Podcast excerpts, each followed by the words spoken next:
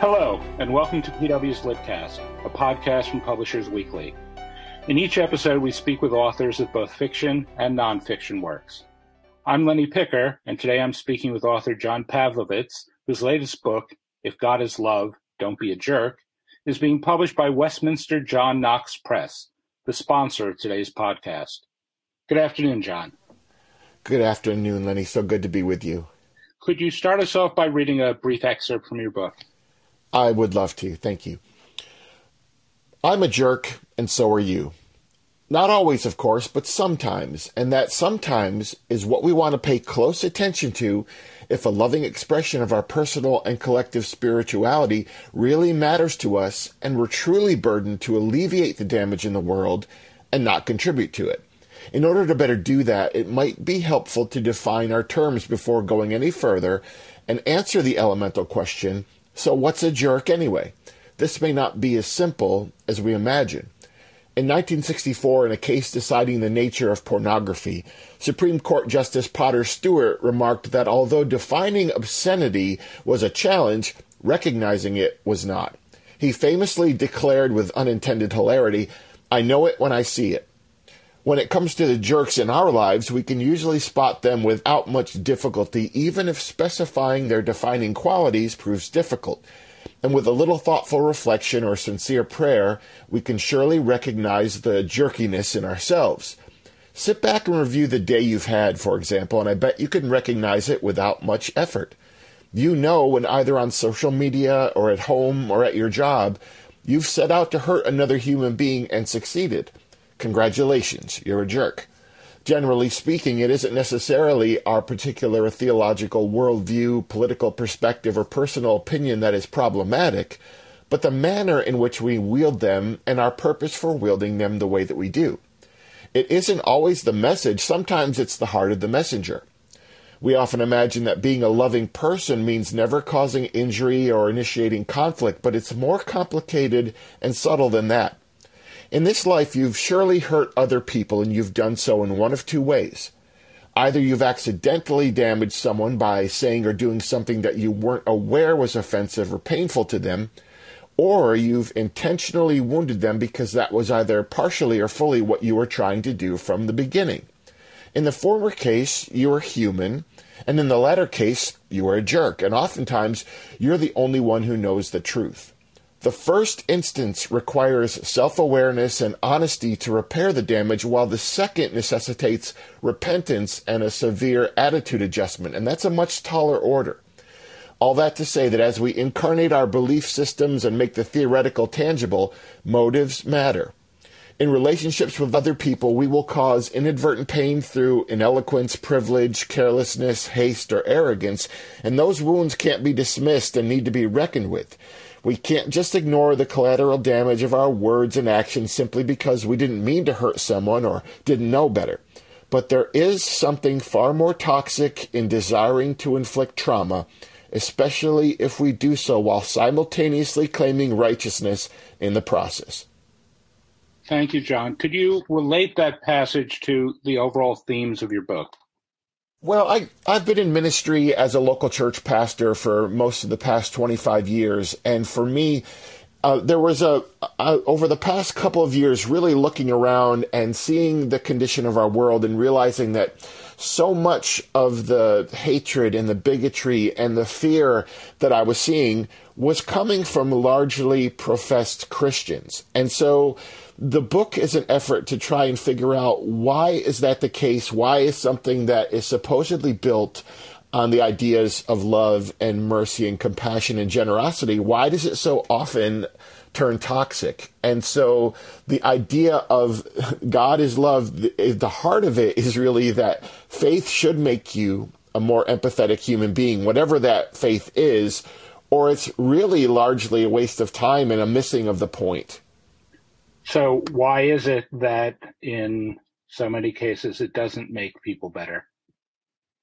Well, I think there's a tribalism that is built into, especially into the sort of evangelical Christianity that's practiced in America, that really requires an adversary. It really requires an enemy, someone to be feared, and someone to leverage um, that fervor against. And so I think much of uh, our Christianity in America really wires us to um, inside and outside and to be places where exclusion is actually practiced more easily than inclusion. And so I think that's a, a much of it. And it's that the political parts of our lives begin to bleed over into that. And so our belief systems and the legislation we support start to become reflections of, uh, of a faith that's really built on um, keeping people on the periphery.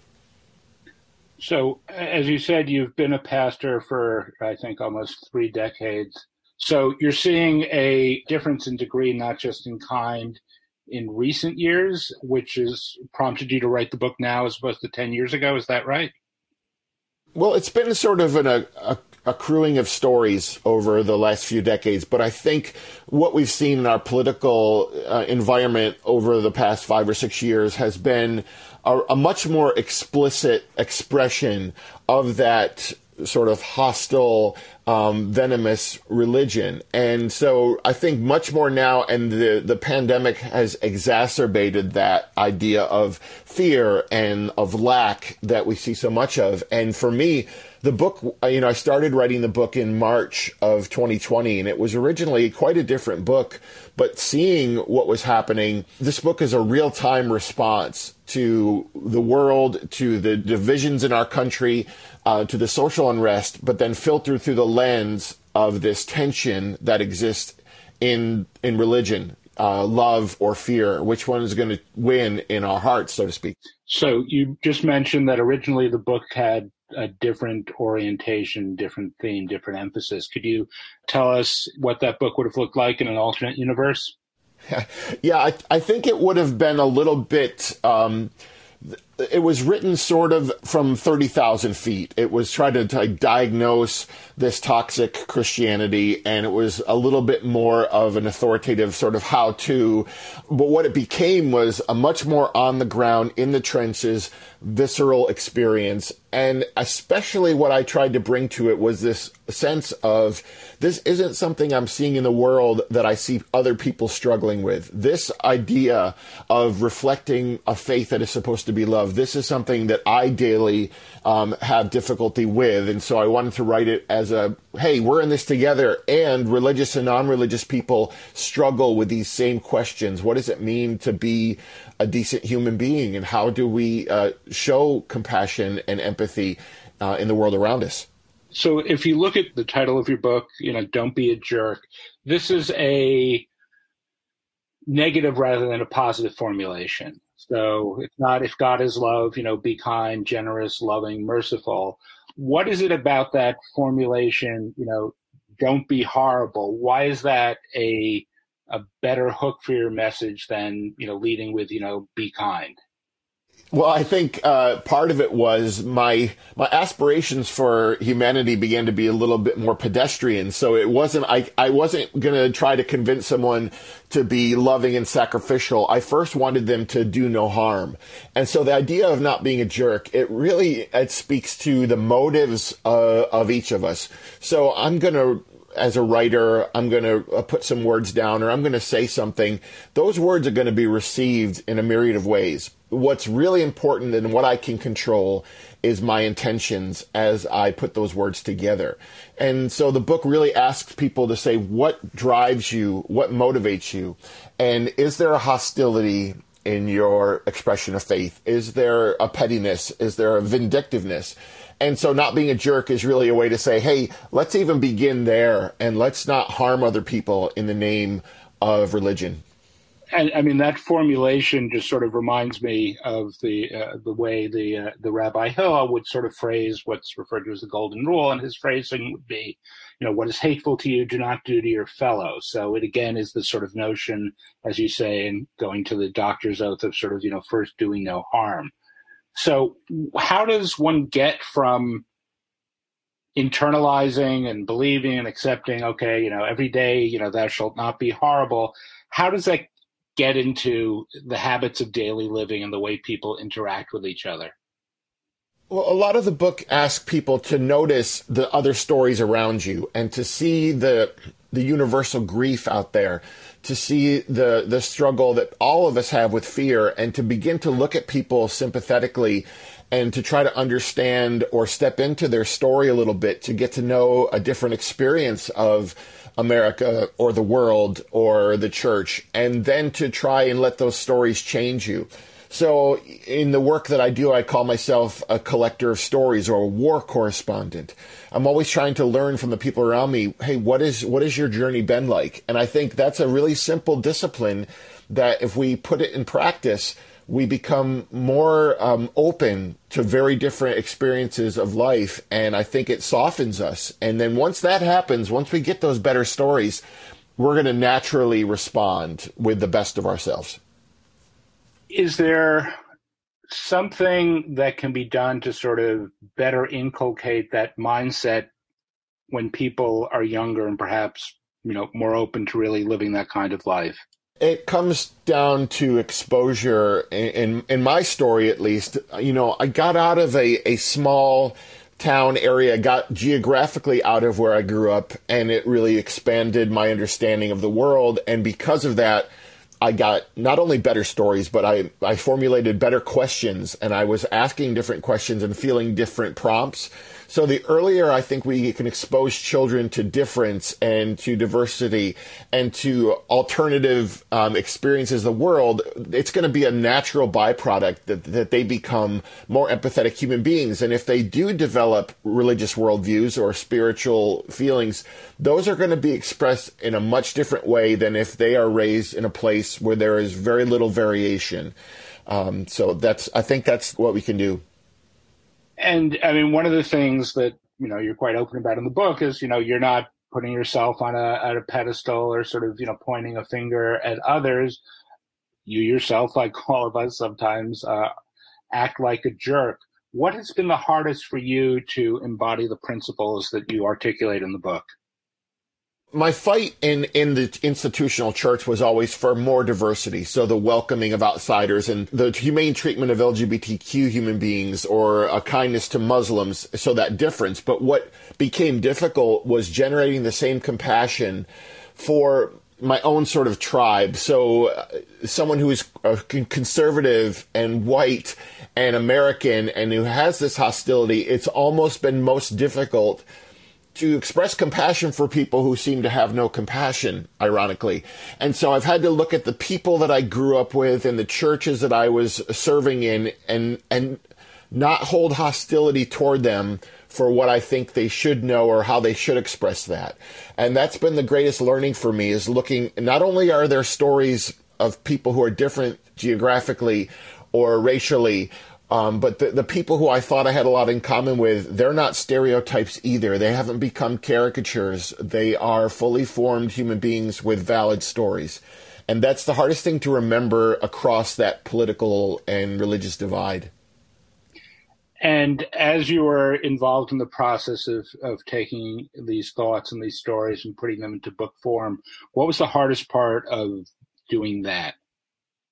I think it's it's trying to choose trying to have an economy with words and say what what are the stories that are I'm going to largely reach the people who I'm hoping to reach with this book or what can I how can I convey these universal truths in as brief a, a, space as possible. And so doing the work I do, I mean, it's every day collecting these stories and almost you have this abundance of riches. And then the, the, so that becomes the difficult thing in finding the stories that you think are going to do the most in the least amount of space.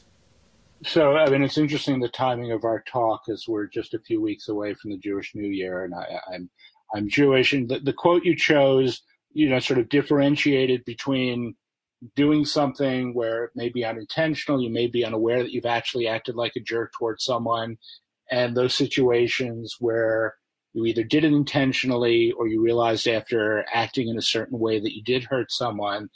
And what I've tried to discuss with my kids because you know traditionally for for the Jewish New Year for Rosh Hashanah, you're supposed to make amends uh, with your fellow human beings, and it's not something that can be absolved by prayers. You have to make, you have to repent. And what I try to tell them is to start with things that are a little more realistic, even if they're harder, which is to say, everyone in my family at one point or another has done something hurtful or insensitive to anyone else. So as opposed to sort of going through, uh, you know, the motions of people who you sort of know casually and sort of paying lip service to the notion of, oh, if I did anything to offend you in the past year, please forgive me, where it becomes almost a formalism to really sort of focus on the hard work of thinking about the past year. And in fact, asking the other person, you know, what is it that I've done in the last year that I haven't haven't atoned for? So I'm wondering if any of that from my tradition resonates with the the message of your book.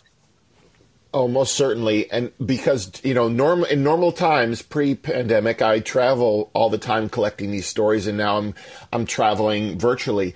And the stories are strikingly similar. The, the relational collateral damage of this time in our history is incredible. And so it's, it's those, the close and small places that I think we're gonna we're gonna do this greatest work. So I tell people the big and the far away are always to overwhelm you, but we have a great deal of agency and influence right where we are, and it's often those people that we're closest to where we do the greatest damage, where we are least likely to be a learner of stories. And so um, I think that is a fantastic um, synergy there with just saying who's around me and who do I know well, because those are usually the people I'm able to hurt the easiest.